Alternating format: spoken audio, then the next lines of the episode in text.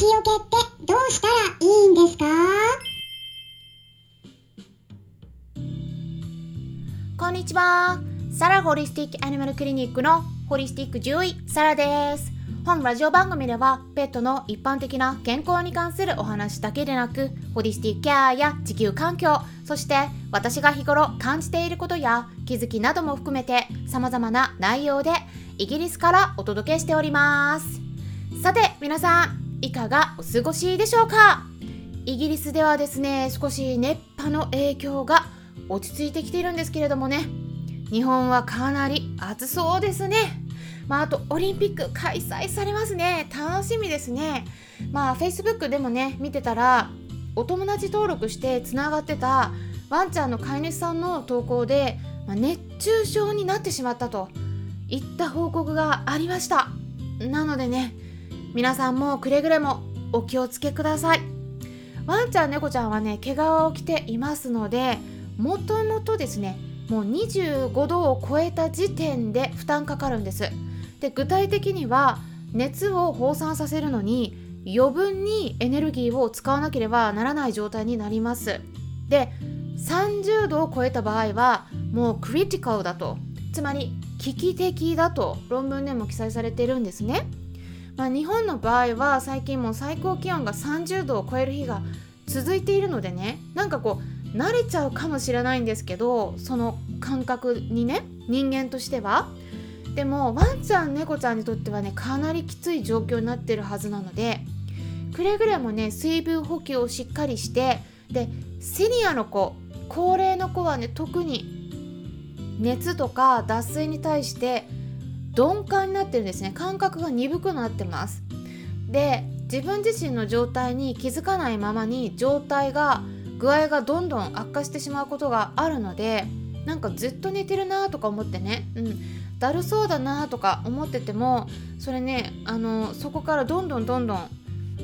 動きたがらなくなってくるんでね、うん、あのそのね見極めが難しい時があるんですね。単純に寝てるだけなのかなっていうのとね。でも呼吸の回数をね見てください。であとは場合によっては体温も測ってみる、うん、体温絶対上がりますのでね熱中症の時。ぜひねチェックしてあげてください。で体温を測る方法については私のブログの方で紹介したことがありますのでリンク先を今回の概要欄に記載しておきます。気になる方はぜひチェックしてみてください。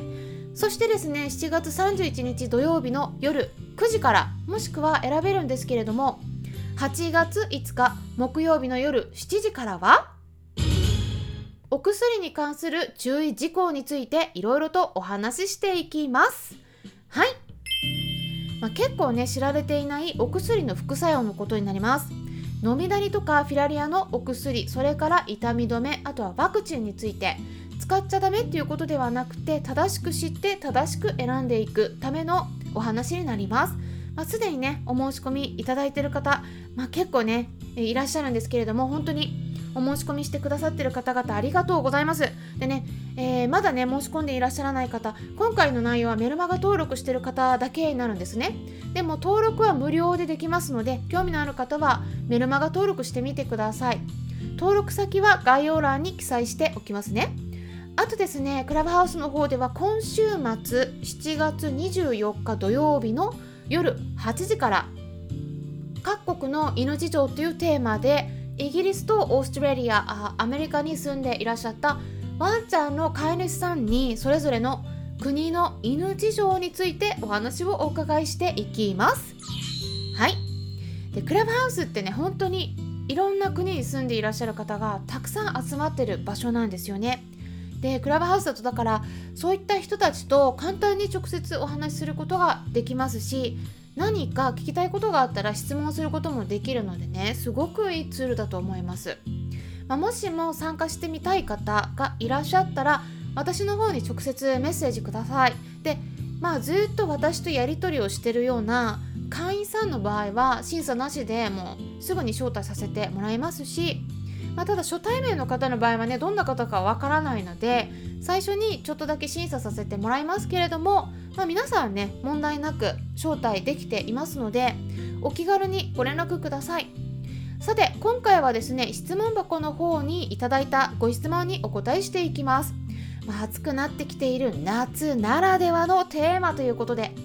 フィラリアといったこれ寄生虫なんですけどねこれを持ってくる虫が蚊なんですね。うん。なのでその蚊よけとかフィラリアの予防に関するご質問をいただきました。いただいた文章はこんな感じでした。そのまま読み上げていきますね。サラ先生こんばんは。猫さんと暮らしています。引っ越しで蚊の多い環境になってしまいました。フィラリア薬についてのお考えを教えていただけませんか？また蚊を予防するアイディアなどを教えていただきたいです。よろしくお願いいたします。っていうことだったんですけれども、うん、猫ちゃんですね、うん、フィラリアって、まあ、基本的にはワンちゃんに多いんですけれども、うん、ワンちゃんに多いので、まあ、日本ではワンちゃんの場合はフィラリア予防強くおすすめされるんですけどね。猫ちゃんについてはまだまだ少ないかなと思うんですね。で、まあ、ただ最近猫ちゃんの場合でも10頭いたらそのうち1頭を感染しているっていう結果が出ているんですけどもこれって日本の地域猫を調べた結果なんですね。なので質問された方と一緒に暮らしている猫ちゃんがお外にも出るのかそれとも室内100%なのかそういった生活環境によっても感染するリスクって全然変わってくるのでそれに応じて判断は変わると思います。であとはこれはねワンちゃんのデータになるんですけれどもワンちゃんの方でもフィラリアに感染しているワンちゃんのほとんど、まあ、具体的な数字としては約97%がお外で飼われてるワンちゃんなんです私自身もねフィラリアに感染している猫ちゃんを実際に診察させてもらってたんですけれどももう圧倒的にお外で飼われてたワンちゃんに多く見られたんですね。なのでお外に出るのか出ないのかこの辺りすごい重要なのでちょっとね考えてみてください。あとは蚊がいるからって言って全ての蚊がフィラリアを持ってるわけじゃないんですね。持ってない蚊に刺されるのは全然問題ないです、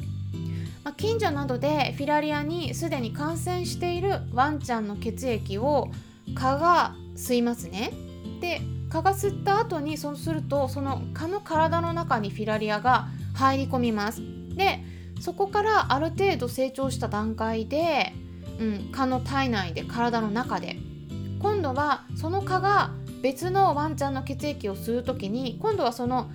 蚊からワンちゃんの方の体に移動するんですねフィラリアが。でそうやって入り込むことによって感染するんです。でこれは猫ちゃんの場合でも全く同じです。なので周りでフィラリアが広がってるかどうかによってリスクも変わります。つまり地域によって違うんですね。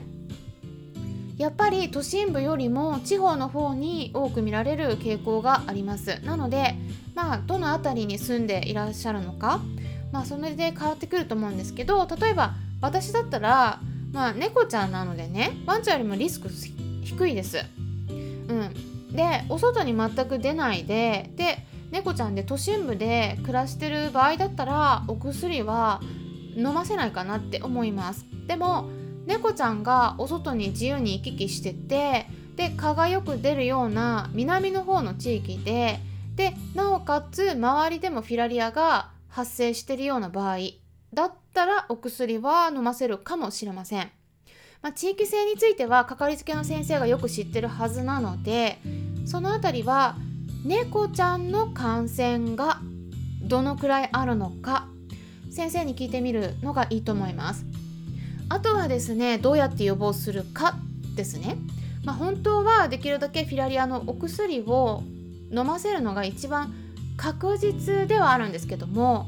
まあ、やっぱり副作用っていうのもなきにしもあらず、うん、あのゼロじゃないですね。だから飲ませることはしないで顔寄せつけないようにする。っていうねそれはどうしたらいいかっていうご相談もね、うん、よくお伺いしてます。であとはね蚊取り線香を焚いてるからうちは大丈夫かなとかねそういったお声もいただくんですね。顔寄せつけないようにするのに蚊取り線香どうなんですかとかね。でもね実は蚊取り線香っておすすめしないのでご注意ください。まずですね一般的に煙が出るようなものをね吸い込むって体に悪いんです。うん肺に良くないんです。あとは蚊取り線香ってね殺虫剤ですよ。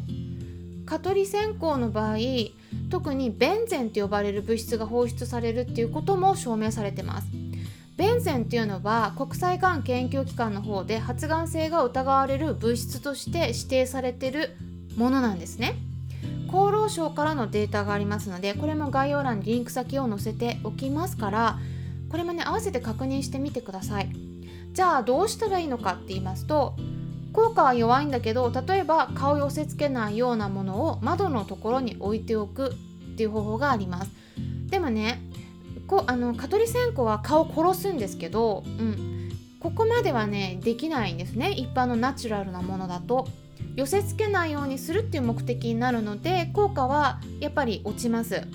でどういったものがじゃあ使えるかっていうと例えば意外にねマタタビとかもあるんですよ、うん、あとニーム。それからシナモン。のそういった粉を網戸につけるとかあと網戸の外のところに蚊が嫌がるようなハーブの苗を置いておくとか、まあ、そういう方法があります。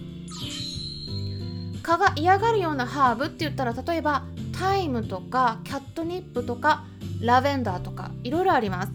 またたびね意外なんですけど蚊を寄せ付けないっていうのはねこれ2月の配信の時にもお伝えしたことありましたのでこれも合わせてぜひ聞いてみてください。概要欄のところにリンク先を載せておきますね。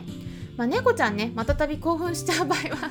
ニームの方がいいかもしれないですけどね。いろいろあるのでぜひ参考にしてもらえたらなと思います。それではまたお会いしましょう。ホリスティック獣医サラでした。